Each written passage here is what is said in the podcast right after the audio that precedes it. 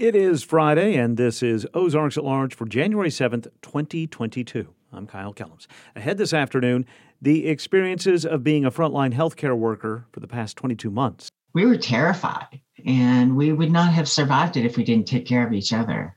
Ozarks at Large's Jacqueline Froelich talks with Donna Foster of Eureka Springs, an emergency room travel nurse. And in about four minutes, our weekly conversation with Michael Tilley from Talk Business and Politics. He'll join us from his Fort Smith office. Another record day of new COVID 19 cases in Arkansas. The Arkansas Department of Health reports nearly 7,800 diagnoses during the last 24 hours and another 22 deaths. Active cases took another big leap by just more than 6,000 to a total of more than 44,000. The Oklahoma State Department of Health reports nearly 6,300 new cases in Thursday's report there and 32 newly confirmed deaths from the disease. There are more than 1,100 new cases combined in Benton and Washington counties in yesterday's report from the ADH. Hospitals in the two counties now caring for 85 patients with COVID 19. That's an increase of nine patients over the last 24 hours. The highest virus patient total in the counties was 173. That was experienced last August. As COVID 19 cases continue to surge, pediatricians are urging schools and child care facilities to require masks. Members of the Arkansas chapter of the American Academy of Pediatrics, or ARAAP, are also recommending all eligible staff and children receive COVID 19 vaccines to reduce infections, hospitalizations, and deaths from the virus. Currently, children five and older are eligible to be vaccinated. Dr. Susan Averett, president of the ARAAP, says masks are one of the safest ways to protect children. We are in a stage where this virus is spreading rapidly and that it is spreading in, in our community. And when our children go back to school, they're going to be face to face with many more people. Uh, and they're very, very likely to be exposed to COVID 19. So one of the ways that they can be protected against it is to wear masks, and it is just right now the the best way that we can um, offer that barrier to help protect ourselves. While Dr. Averett says she hasn't directly heard any backlash about the chapter statement, she knows some people don't agree with the recommendations. I'm sure there are people out there that are, you know, against what we're saying, but right now, this is a health crisis, and we're health professionals, and we feel it's very critical to spread this message in order to help reduce spread of disease and help protect our community. The group says data shows schools where students and staff wore masks had 20% fewer cases of COVID 19 than those without mask requirements.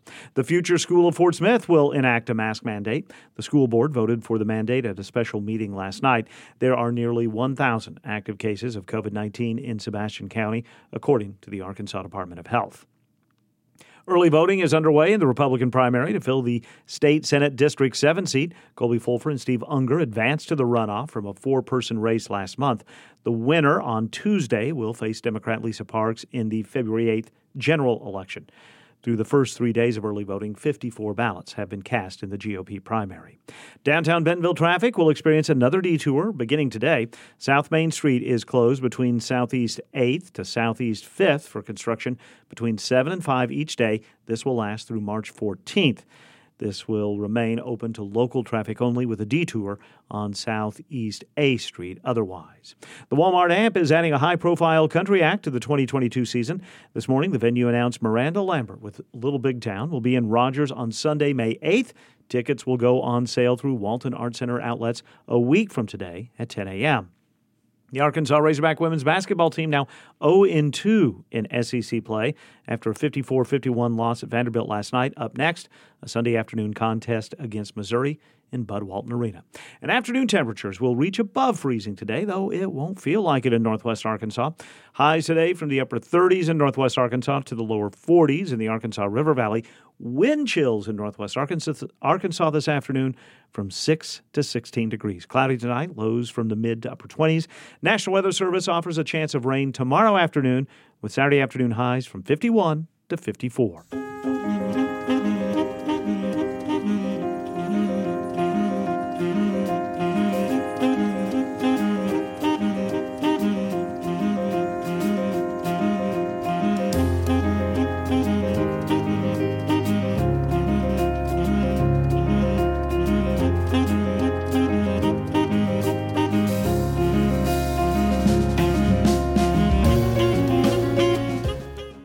This is Ozarks at Large. Thanks for being with us. With me on the phone is Michael Tilley with Talk Business and Politics. We're reaching him at his Fort Smith office. Happy New Year, Michael. Happy New Year. It's good to be back. Good to have survived the break. Yeah, good to have you back. And boy, um, I mean, a lot of our conversation on the show the past couple days has been records that we wish we weren't setting with COVID. But let's talk about some other other records that uh, have taken place in the Arkansas River Valley over the last 12 months or so. How about building permit values? Yeah, building permit value, that's definitely, you know, we've been talking about this through the year, and it's not a surprise we ended with the record. Although, um, you know, it would have been reasonable to assume, you know, the, the, that 120 plus million dollar Fort Smith school millage package that really wrapped up last year. Right. It would have been reasonable to assume that the permits could, you know, wouldn't keep up with that big one-time um, group of projects out of the mix. But not only did it keep up, it went above and beyond. Now, again, I do want to caveat that sometime part of the increase is going to be in terms of the permit values uh, is going to be because of the increase in you know construction costs, increase in lumber, the cost of lumber and other um, construction related um, products but it does not account for all of it. So we look at Fort Smith, Van Buren, and Greenwood. Those three cities for all of 2021 uh, had 343.2, almost 343.3 million really in permit uh, values. That's a 29% increase over 2020. It's a 42% increase over 2019 and a 48% increase over 2018. And it's uh, it's the first time permit values of top 300 million. And um, so um, I had really anticipated that the November and December numbers would be down and kind of would moderate the overall, but that didn't happen. Uh, construction through those two months continued to boom. Some big projects in there, of course, were the Mars Pet Care expansion, right. Hytrol, you know, the Jonesboro company that moved uh, into part of the old Whirlpool building. Owens Corning's building a new plant. So there was there was some big manufacturing um, related news. Uh, and quickly, uh, Fort Smith permit values hit 294 million. They were up almost 26 percent. Van Buren hit uh, 38.5 million. They were up 77 percent. Uh, and Greenwood was up 10.5 million, or they had 10.5 million in permit activity. That's up almost four percent. So all three cities, obviously Fort Smith's the bulk of it, but all three cities um, had had increase, had very respectable increases for the year. I don't know how many houses were built in the first 11 months of 2021. I know, thanks to TalkBusiness.net, how many were sold. 4,028 homes through the end of November. Michael, that's 12 home sales a day. Yeah, that's going to be another record uh, again during a pandemic. And I thought last year's number was going to be pretty solid. I know I'm sounding like a broken record. That gosh, how do we keep breaking these records? But that's what happens. But yeah, 4,028 homes sold, a value of 780 million. That's compared to 579 million, or really about 580 million for the same period, um, same 11 month period in 2020. Um, now, but there's a good news, bad news. If you're a, if you're a seller, right, uh, it's it's a good deal. If you're a buyer, here's the number that's going to hit you. The average price of the home sold in that 11 month period in 2021 was 193,000, almost 194,000. In the same period in 2020, it was 161,000. Um, so you're looking at a 30 plus thousand dollar differential. I know that you can't just equate that for every home, but you're looking at a sizable equity gain in homes, which is going to if you're the again, if you're the buyer, you're going to have to pony up. Another advantage for the seller is the days on market in the region fell from 100 from the January November period in 2020 to 70 mm.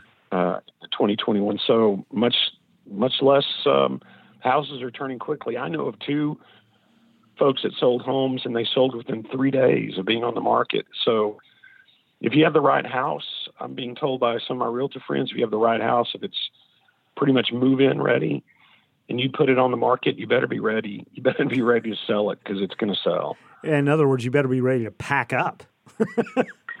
yeah, you better have another place to go. right. Um, yeah. Well, the, the permit values hit number three on the um, big stories for the region at talkbusiness.net. The building permits was number three. We talked a lot about uh, the continued expansion of Arkansas colleges for health education, but that pilot training center was number one on your list. Yeah, it's number, and I, I, I can tell you we, there was some debate about um, whether that was number one or the continued expansion of the Arkansas College of Health Education, which just continues to boom out there. But um, we went with the Foreign Military Pilot Training Center at the Air Guard Base in Fort Smith because just has national impact, has global impact, really, if you think about it. So we're bringing in uh, F 16 and F 35 fighter plane units um, purchased by the Sing- Singapore, the government of Singapore, and their their pilots and their families will be um, in Fort Smith, and this the airbase here will be a pilot training center. Uh, other countries could participate. Switzerland's been been mentioned as a uh, country that could with its pilots that could participate. Um, but it's going to be next year, 2023 into 2024, before this is really stood up and um, fully functioning. We've been told. Uh, there's even been one estimate could be early 2025. Um, but in some of the initial um, reporting on that, it could bring in 345 U.S. military folks to man the base, around 300 uh, members of foreign military and their dependents. So it, it will have a very significant impact on the Fort Smith economy. But um, but then, as you noted, number two was the just the Arkansas Colleges of Health Education just you know, they they announced a $32.3 million donation to expand their health and wellness center. Um, they opened their $16 million College of uh, College of Health Sciences facility. Uh, they broke ground on 22.5 million in commercial um, space at their village at the Heritage. Um, it's a part of a planned commercial and residential expansion uh, right across the street from the college. So that was that's a tough one too. You could anyone can make an argument that those could be reversed. You know, you look at the top five uh, this year, and Michael, in the time that you and I have been talking, there have been years when the top five stories from the Metro were not as positive toward the economy as this year. Yeah, that that's a good takeaway, and I don't, I don't know. Maybe I had a with all the negative with COVID, maybe yeah. subconsciously had a, we had a, a, a, positive bias that we wanted to built in, but uh, I don't think that's true. I mean, look, you had Mercy. Mercy was a strong number four with their 162 million dollar announcement of their of their hospital in Fort Smith, and they also uh, opened their 50 bed rehab hospital in the year, and um, uh, opened the uh, Ronald McDonald Charity House uh, this year. So Mercy had a lot of activity, uh, and then of course number four we mentioned, or the fifth ranking story we mentioned all the manufacturing sector expansions, and and new jobs. Now, unfortunately, the expansions really didn't pull in a lot of new jobs in the manufacturing sector. The sector didn't see um, very significant growth. Maybe that'll catch up, but that was if there's a disappointing part of the top five, that would be it. Finally, uh, you and I haven't talked for. Uh, we took three weeks off because of holidays and and various schedule challenges. But there's one story we should probably mention that happened in that interim, and that involves the U.S. Marshals Museum. Yeah, quickly, I don't want to pile on, but the uh, just as the Marshals Museum seems to be getting near the finish line, which has been a long race.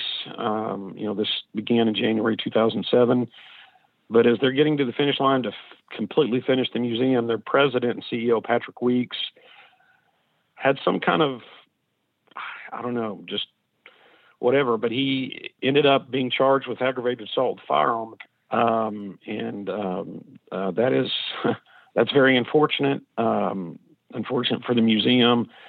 Uh, I know we talked to uh, Doug Babb, who's chair of the museum board. Uh, they're not going to comment until the investigation is complete. Um, it'll be um, it'll be interesting to see what kind of future weeks uh, has um, at the museum. But like I said, it's unfortunate. They're right near the finish line. They're going to be opening up likely next year uh, getting the exhibit um, space finished out and open, and um, hopefully they can get this behind them and have a positive opening. All right. Well, good conversation to start off our 2022. Let's do it again next Friday. I look forward to it as always, sir. Michael Tilley is with Talk Business and Politics. You can read about this, see the list of the top stories of the year and more at talkbusiness.net. Saturday, what we've learned about democracy in the year since the January 6 attempted insurrection. Also, HBO sharp satire of millennials, Search Party, begins its last season. It's definitely a wistful goodbye, for sure. I've learned the most I've ever learned on any job on this show. Alia Shawkat and John Early on their final scenes together. Saturday on Weekend Edition from NPR News. Weekend Edition tomorrow morning from 7 to 9 on KUAF 91.3. You can also listen from anywhere by asking your smart speaker to please play KUAF. Then tomorrow night on KUAF, it's a live pick and post as Mike Shirkey brings in some of the best pickers in our area.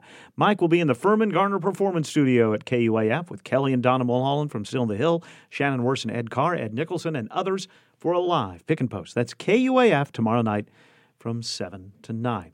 Now, tomorrow afternoon, highs across our region should reach into the 50s. So conditions are pretty favorable for some outdoor activity. Lake Dardanelle State Park will have plenty happening on the second Saturday of 2022. 1 o'clock tomorrow afternoon, there will be a reading of Dr. Seuss's The Lorax. This will take place at the Grassy Center across from the Visitor Center. At 2 tomorrow, the stories of Lake Dardanelle at the Park's Amphitheater stories of the past that created the culture of the Arkansas River Valley. And at 3 tomorrow, and this one's inside, an exploration into the world of the beavers that live on the Arkansas River. That's inside the Visitor Center. COVID 19 precautions are in effect for programs at Lake Dardanelle that are all free. You can call 967 5516 to learn more.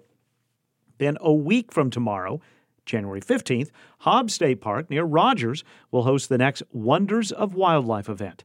Birds take main stage this time with an 11 o'clock program next Saturday featuring songbirds caught by ornithologists, then released at the end of the program. At 12:30 on the 15th, a live Birds of Prey program featuring birds from Morningstar Wildlife Rehabilitation. Both events on January 15th at Hobbs State Park are free and outdoors so dress appropriately. And Hobbs State Park, too, observing COVID 19 protocols, so space may be limited. If you want to learn more, you can call Hobbs State Park at 789 5000. And this week, the Arkansas State Parks are under new direction. Shea Lewis started his tenure as director of state parks on Monday, succeeding the retiring Grady Spann. Lewis brings 24 years of experience with Arkansas State Parks, both in day to day operations and in executive leadership roles.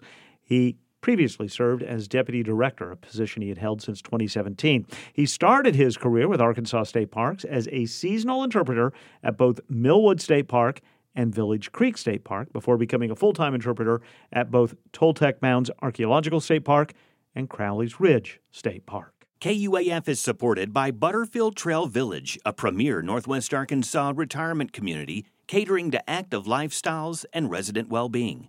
Offering a variety of amenities, including apartments, cottages, and village home living options. Information at butterfieldtrailvillage.org. Good Friday, this is Ozarks at Large. Eureka Springs resident Donna Foster, an emergency room travel nurse, is also a seasoned frontline COVID 19 responder. As Ozarks at Large's Jacqueline Froelich reports, she's going public about her experience to educate and warn anyone who's willing to listen. Donna Foster, a registered nurse, divides her time between Arkansas and select hospitals across the country as a licensed travel nurse. She spoke to us from North Carolina, where she was on assignment. So that means that I take a contract from a different hospital anywhere in the United States that my license will work, or if I have a license for that state. And uh, I work for them for 13 weeks. So I work six 12 hour shifts on, and then I fly home for eight days. And then I do it all over again, just a repeated thing through 13 weeks. For this report, Foster provided her professional resume an exhaustive list of travel assignments in emergency trauma units in a dozen states.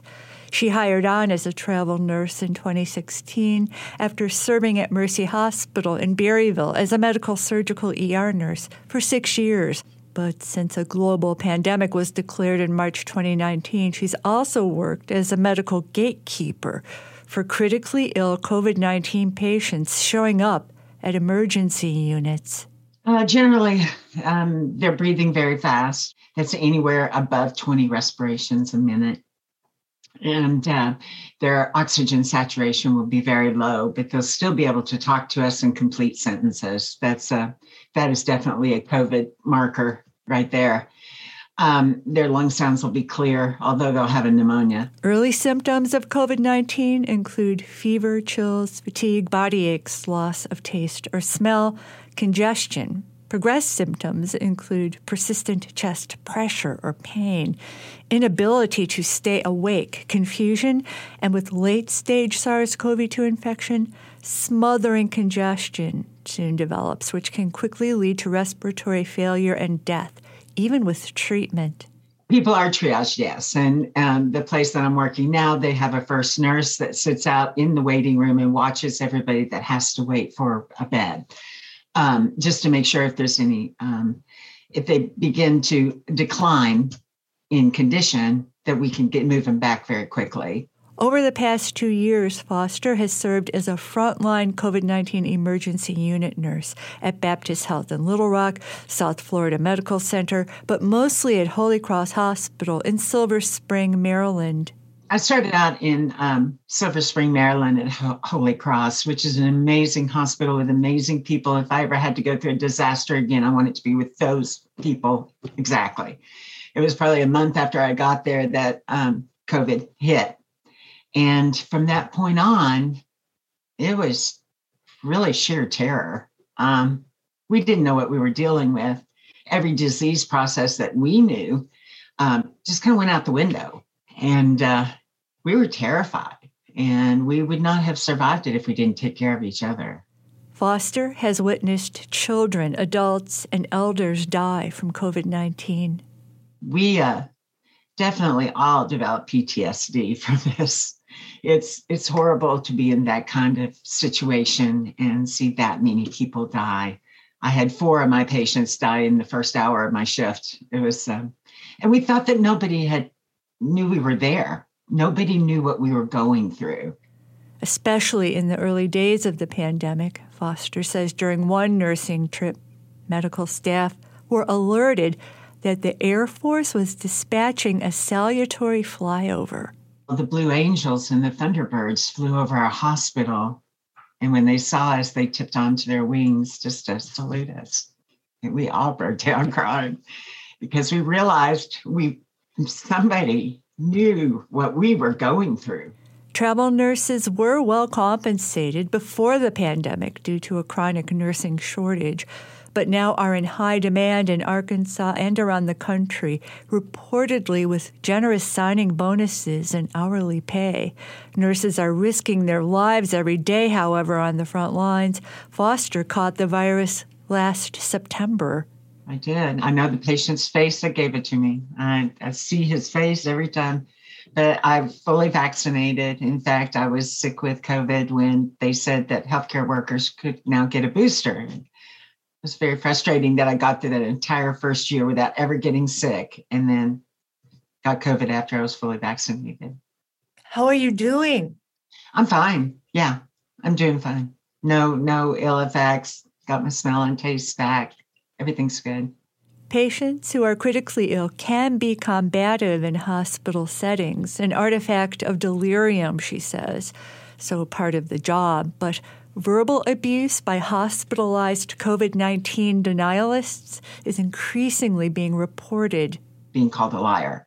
And we have that happen to us a lot. We don't, you know, we just don't engage it any longer. We have people that refuse to believe they're COVID positive. At this juncture, Foster no longer bothers to ask COVID 19 sickened patients if they've been vaccinated, especially in conservative occupied hotspots in Florida, that was a big deal. They would just get furious with you if you told them they had COVID. Um, but you know, we always had we always have security, and uh, I know how to hit my button when I need them. According to data generated by the Kaiser Family Foundation, 13% of Americans flat out refuse to get vaccinated. And according to U.S. Centers for Disease Control and Prevention, only 60% of Americans are fully vaccinated, despite the continuing spread of infectious variants. most recently Delta, and now Omicron. Arkansas ranks near the bottom, with only 50% of the population fully vaccinated. And Foster has seen firsthand the worst case consequences of catching COVID 19. I mean, they can be intubated very quickly. A COVID patient, especially back in the early part of it, uh, could drop on you in 15 minutes. You could turn your back and they could just, they could drop and it was that fast that we had to make sure that things were ready. If we suspected, we'd have everything available right outside the door so that everybody could just rush in and take care of it.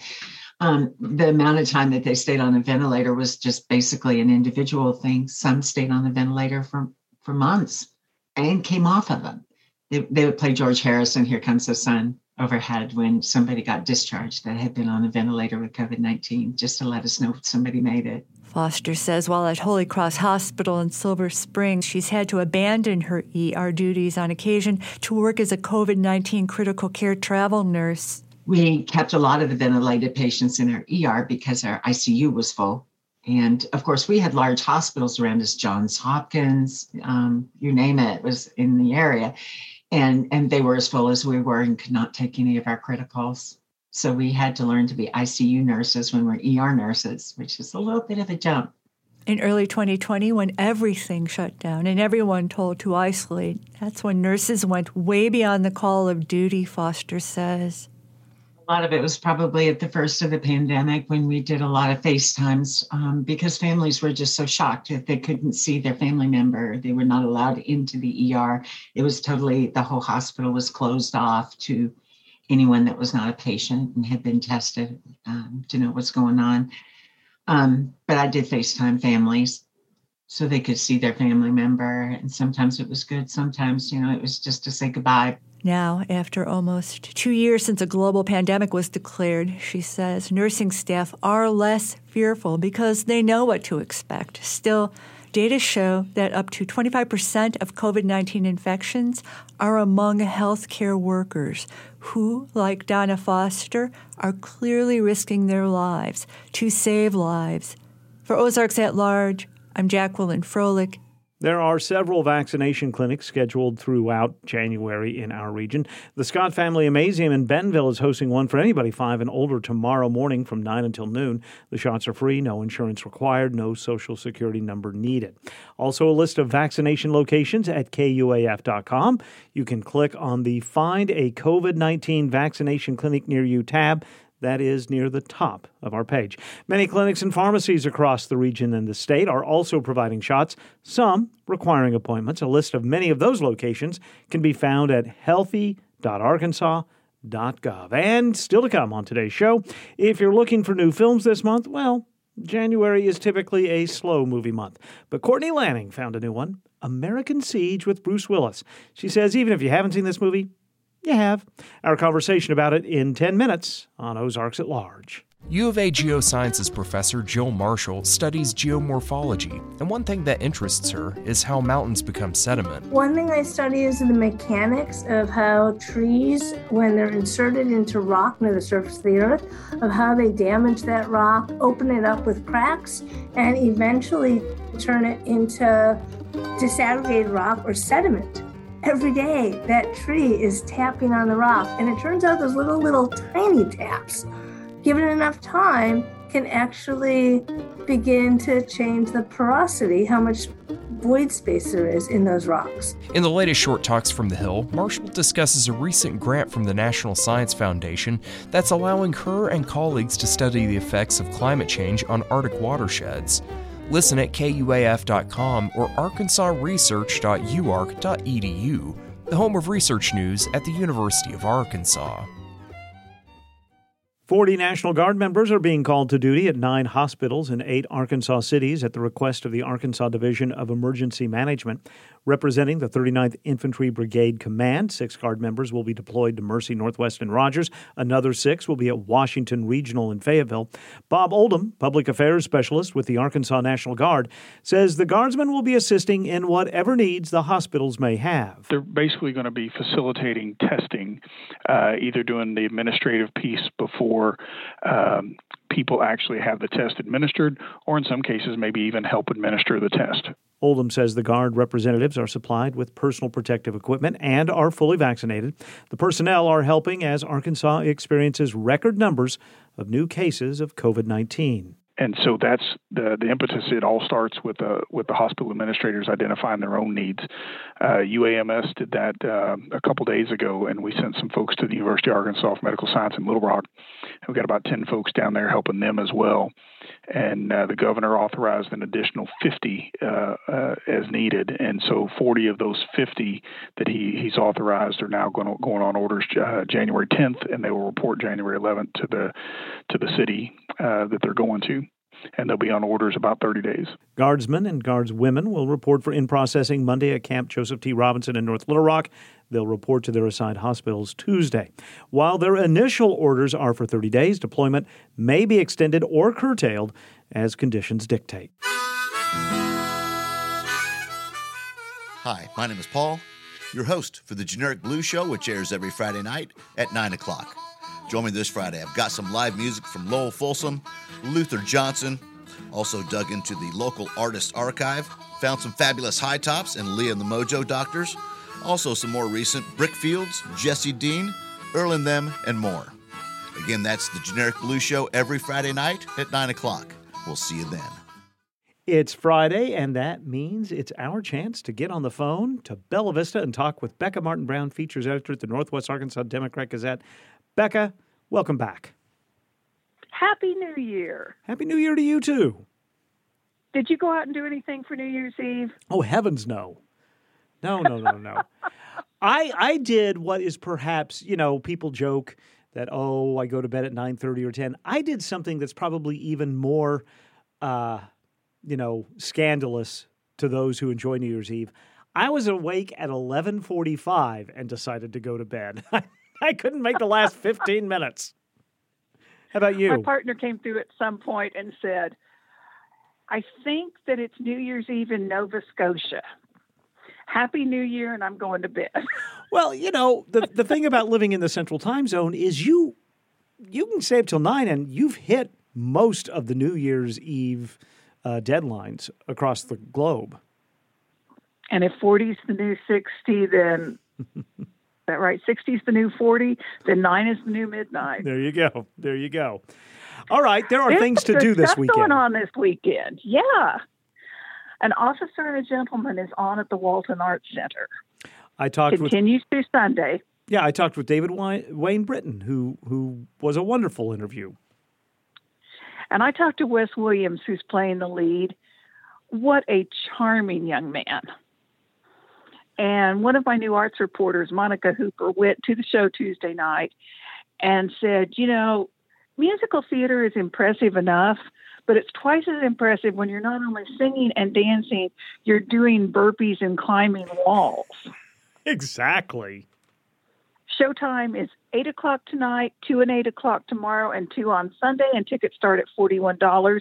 Also, tonight at the Walton Arts Center, there's a partnership between the Art Center and the Fayetteville Film Festival to offer some international films highlighting diversity as part of the Mosaics programming. Exactly. And seven o'clock tonight is Indie Film South Asia. That's fifteen dollars, and you can get tickets at thewaltonartcenter.org. And do remember that you are going to need a mask inside the Walton Art Center. And if you've been missing your metal music, which I have. I know that may surprise some of you, but I am a metalhead. 13 Nothing is presenting a metal night Saturday night at Nomad's Trailside. The headliner is Mudlong, which formed in 2013, and it includes former members of Deadbird, Deadeye Jack, and Dirt Mother. And it released its first self titled album this time last year. Okay. And also performing are the Othello Syndrome, The Weeping Gate, Held Tight, and TV Preacher. What time does this begin? 7 o'clock tomorrow night. Tickets are $5 at the door. It's an all ages show, but you need your ID if you're old enough to drink. And then next Saturday night, the 15th, the Ozark Mountain Hoedown Music Theater in Eureka Springs, which would usually be dark because it's winter, right? Right. Is hosting some 35 performers for a preliminary audition for America's Got Talent. That's the program that's on NBC television, correct? Right. And Mike Nichols, who owns the Hoedown, got an email from somebody from the show who said, Hey, can you tell us some people we might want to try to get to audition in Northwest Arkansas? And he said, Oh, I can do better than that. I have a 650 seat theater with nothing going on in it. I'll have you an audition. So, so uh, the we know who is already going to perform. Is it an open call? How does this work? It is an open call, but you need to get a hold of the hoedown, mm-hmm. which you can do by calling 253 7725, or you can go online to the ozarkmountainhoedown.com, and there's a place for you to sign up. And tickets are $15 for adults for the show, which starts at 5 p.m. next Saturday, the 15th for those of us who like to be home by nine. Well, if you're going to have 35 acts, I mean, you got you can't start at nine. well, true. And then there's some things wrapping up that you might want to go catch. All right. The Selena Forever exhibit wraps up Monday at Crystal Bridges, mm-hmm. so catch that this weekend. The Gear Up the Science of Bikes wraps up Monday at the Scott Family Amazeum next door. Thrift Style wraps up the 19th at Rogers Historical Museum. This is a traveling exhibit about the reuse of feed sacks to make clothing and household items during the Great Depression. And when does this wrap up? Wraps up the 19th. Okay. And then Lost Highway, which is the coolest exhibit. It sculptures the mom and pop businesses that the interstate bypassed by an artist named David Malcolm Rose, and it wraps up the end of this month, the 30th, at the Fort Smith Regional Art Museum. And that is free. That is free. And if you're headed north, first of all, today it sounds way too cold to head north, but if you are, the Auschwitz Not Long Ago, Not Far Away exhibit at Kansas City's Union Station has been extended. It was supposed to close in January and it's open through March 20th. Good to know. And that is a big deal international exhibit that I really hope to get to before it closes. Well, now you have more time. Yeah. So that's all I know. All right. Well, that's plenty. Becca Martin Brown, features editor at the Northwest Arkansas Democrat Gazette. You can uh, find out what's going on every week through the paper, both digitally and on Sundays, delivered to your door and it's beautiful. We make a beautiful magazine, so you should see it. Becca, I will talk to you next week. Thanks, Kyle.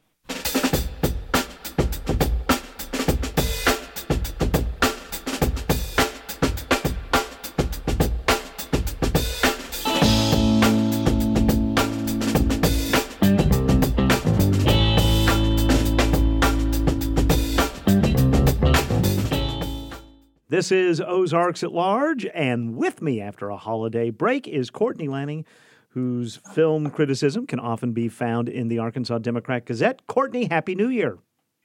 Happy New Year, Kyle. Um, our listeners won't hear it because we just spent the previous eight minutes before we went on air talking about Spider Man No Way Home. Suffice to say, we were both pleased with that movie. Very, very, very, very, very, very pleased. Yes. All right. You are reviewing a different kind of movie. It's called American Siege. It has Bruce Willis. What do we know about this film? I think what we know about this film is that it's a January release. mm-hmm. um, it's it's a middling action film, and it stars uh, an aging Bruce Willis who is probably just here to collect a million dollar paycheck with as little effort as possible. When you emailed me and said that the film we're going to talk about is American Siege, I told you it sent me down a rabbit hole. Bruce Willis has apparently been making these sorts of films for the last four or five years, about 20 of them. Right. And, you know, you, and I have discussed it's probably not a bad deal for him. He shows up, does his thing for a few weeks, collects a million dollars, and goes home. The budget for this movie was $10 million. And I can only imagine about you know ten to twenty percent of it went to Bruce Willis himself. Yeah, and um, he goes home at the end of the day and has tuition money for his children, I suppose. Right. You know, I feel like Bruce Willis is becoming the new Steven Seagal. and more like 2010s Steven Seagal direct to DVD movies rather than, you know, his long past under siege days.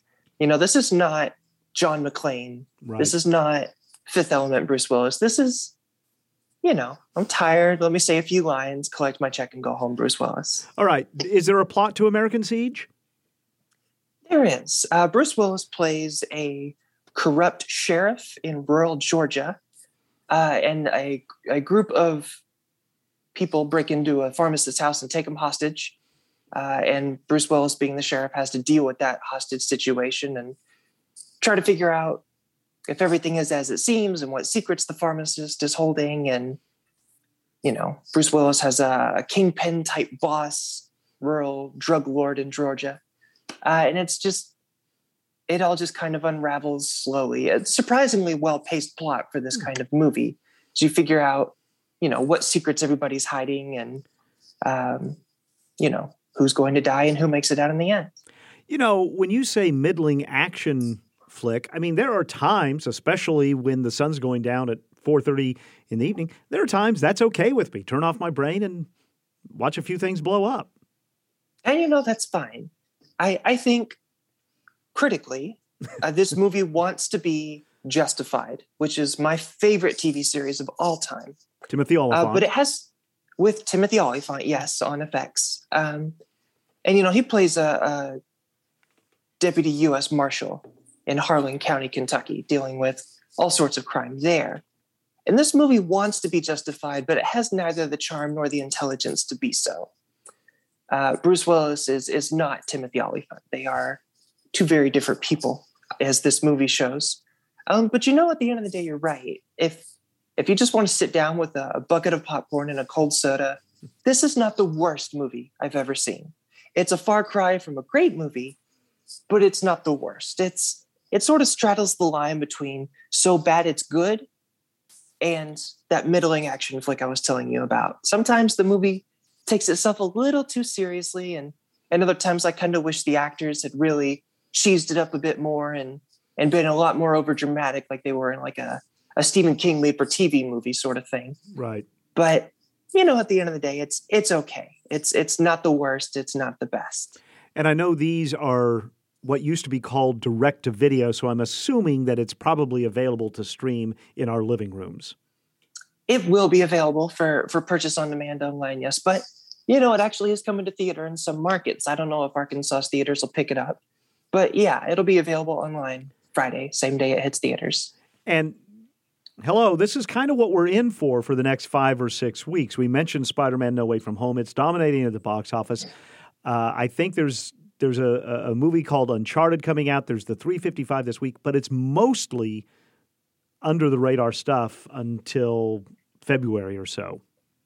Yeah. So the the other big movie, big air quotes, coming out this week in theaters uh, and not streaming is the 355, which is Jessica Chastain's new uh, all woman spy thriller movie.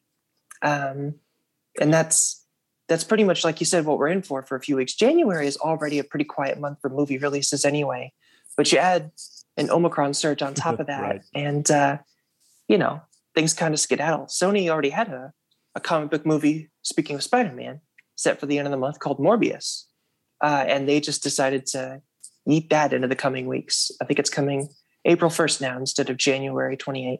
I think you're right. But you will have something for us to discuss next week. Yes, because while January tends to be a pretty quiet month, uh, as you know, I am a very big anime fan. Uh, and there's a new movie coming to theaters. They usually tend to bring them over to the Western markets mm-hmm. at the beginning of the year when things are quiet and they don't have to compete with Spider-Mans and so forth. Uh, but there's a new movie out called Belle, and it will be in theaters next week, and I'll have a review of that for you. All right. I can't promise you I will have seen American Siege by the time we talk next week, but you know, who knows? Who knows? Uh, Courtney Lanning's review of American Siege can be found in Friday's Arkansas Democrat Gazette. You also made a top your top ten list, which can be found online, I believe. Yes, at arkansasonline.com, which is, of course, the, the newspaper's website. If you get on there and go to the movie section, you'll see my top 10 movies that I picked for 2021. All right. Courtney Lanning, as always, thank you. Happy New Year. Good to talk to you again. We'll talk again next week. Sounds good, Kyle. Thanks for having me. This week on the KUAF Vinyl Hour, we're kicking off the new year with a brand new show. My co host, Cerinthia McClellan, brings some of her favorite records to the studio to share some of her absolute favorite songs. Songs from some of the world's most famous artists that you may never have heard before, songs that kick off celebrations, and songs that evoke childhood memories and it's a childhood memory for me too. Like I told you, my mom's name is Onita, uh-huh. and so I guess she felt like she was somehow connected to Anita Baker. Anytime we said anything about Anita, Anita Baker, she had to throw herself in there. Uh, of course. And so she played her all the time, and it just it feels so good. Anita Baker, Michael Jackson, Erykah Badu, Kanye West, and more. All coming up this week on the KUAF Vinyl Hour, Saturday night at 5 o'clock on 91.3. Talk Business and Politics reports Simmons Food will expand its plant in Van Buren and add 100 jobs in the process. If that job estimate is correct, the plant will then employ about 700 people by the end of the $100 million expansion. Jobless numbers across Arkansas are improving. The most recent monthly report, representing November of 2021, shows a jobless rate of just 1.5% in the Northwest Arkansas Metro. The Fort Smith Metro jobless rate for November was 2.1%, lower than the 4.7 percentage rate recorded in November 2020.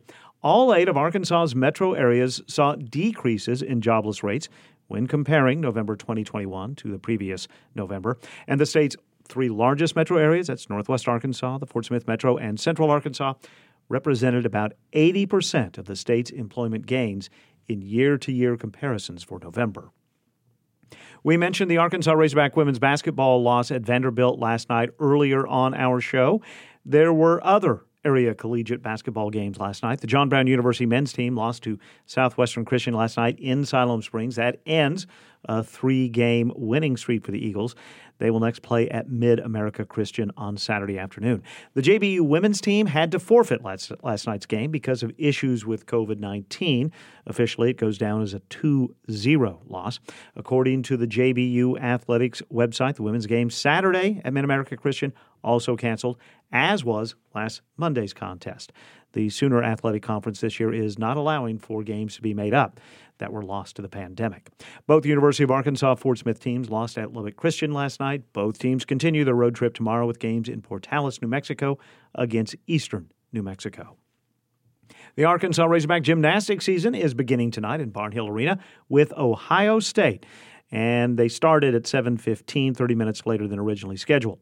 Arkansas starts the season ranked 10th in the College Gymnastics Association poll.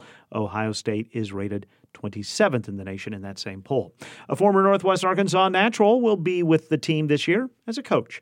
Christian Colon played with the Naturals in Springdale before beginning a six year Major League Baseball career with three different teams. He's best remembered for delivering what proved to be the World Series clinching hit for the Kansas City Royals in Game 5 of the 2015 World Series. And the Arkansas Razorback baseball team will start the season ranked ninth in the preseason poll from Perfect Game. An earlier poll from Collegiate Baseball ranked the Razorbacks 20th. The 100th season of Arkansas baseball begins not that far away, February 18th, against Illinois State at Baum-Walker Stadium in Fayetteville. Ozarks at Large is underwritten, in part, by the Walton Family Charitable Support Foundation. Earlier this week, officials at Northwest Arkansas Regional Airport revealed an updated branding strategy.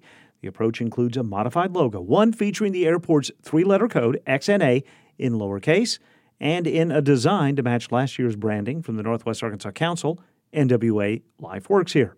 Blake Woolsey, a board member of XNA, says the new branding is important. Our airport, in many cases, can be the very first impression somebody has of Northwest Arkansas, whether they're coming for business, whether they're coming for a job interview, whether they're coming as a visitor to come and see the sites. And we know how important that first impression can be because it can make or break whether somebody wants to return or whether somebody wants to take a job and move to Northwest Arkansas.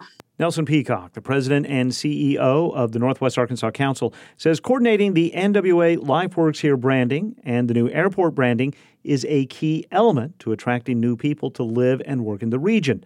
The NWA LifeWorks Here branding is being used on billboards in Austin, Seattle, and other cities to recruit workforce to the region. We're a collection of communities each with their own uh, identities, uh, that's for sure. But collectively, they share a lot of commonalities when it comes to uh, quality of life, economic opportunity, inclusivity. And so, to the rest of the nation, we want to tell a cohesive uh, story, and the brand identity helps us do that. And I think by XNA adopting it uh, and really helping us to uh, expand uh, what Northwest Arkansas is all about through this brand identity is a great uh, step. Alex English, Public Relations and Marketing Specialist with XNA, says the new logos are already being used on social media and signage on screens, vehicles, and throughout the airport will be rolled out throughout 2022. In the background is the Wynton Marsalis Quintet, and I'm Robert Ginsburg, your host for Shades of Jazz. We'll hear more from Wynton, as well as Duke Ellington, Benny Green, Pat Martino, Lorraine Feather, and much more on this week's edition of Shades of Jazz, Friday and Saturday, right here on KUAF 91.3 FM, listener supported national public radio. Shades of Jazz tonight from 10 to midnight on KUAF 91.3. Then tomorrow from 11 a.m. until 1 p.m. on KUAF 3. You can listen to KUAF 3 on your HD radio by asking your smart speaker to play KUAF 3 and by tuning in through the KUAF app. For a week between traditional semesters, plenty of news from the University of Arkansas this week. Alena Allen, Associate Dean for Research and Faculty Development and Professor of Law, is the new interim dean of the University of Arkansas Law School. Her tenure began January 1st. A national search for a new permanent dean will begin later this year.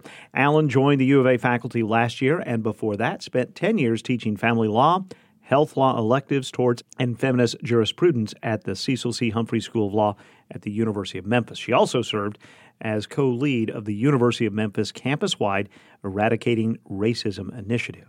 And the university is earning recognition for its online educational services. Newsweek's first ever survey of online students in higher education gave the University of Arkansas a five star rating and placed the university 11th nationally out of 150 schools for online education.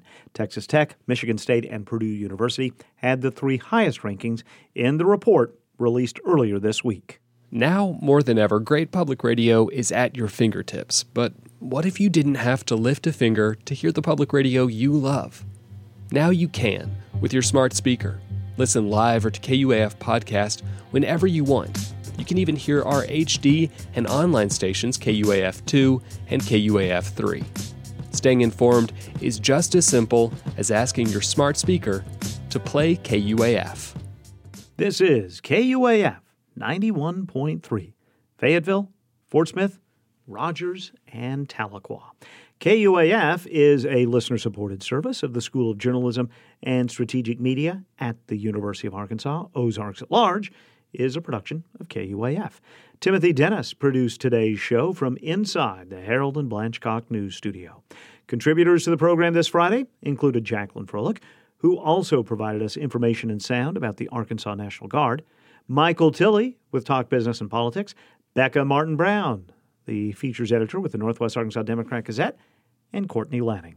Additional content for today's show came from the hardworking news people in the newsroom at KUAR, Public Radio for Central Arkansas and Little Rock. Our theme, The First Hurrah, is written and performed by Daryl Sean. From the Carver Center for Public Radio, I'm Kyle Kellums. We'll be with you again Sunday morning at 9 for Weekend Ozarks at Large, and we will begin another week of new daily programs Monday at noon. Please be careful this weekend, stay well, and we'll talk again soon.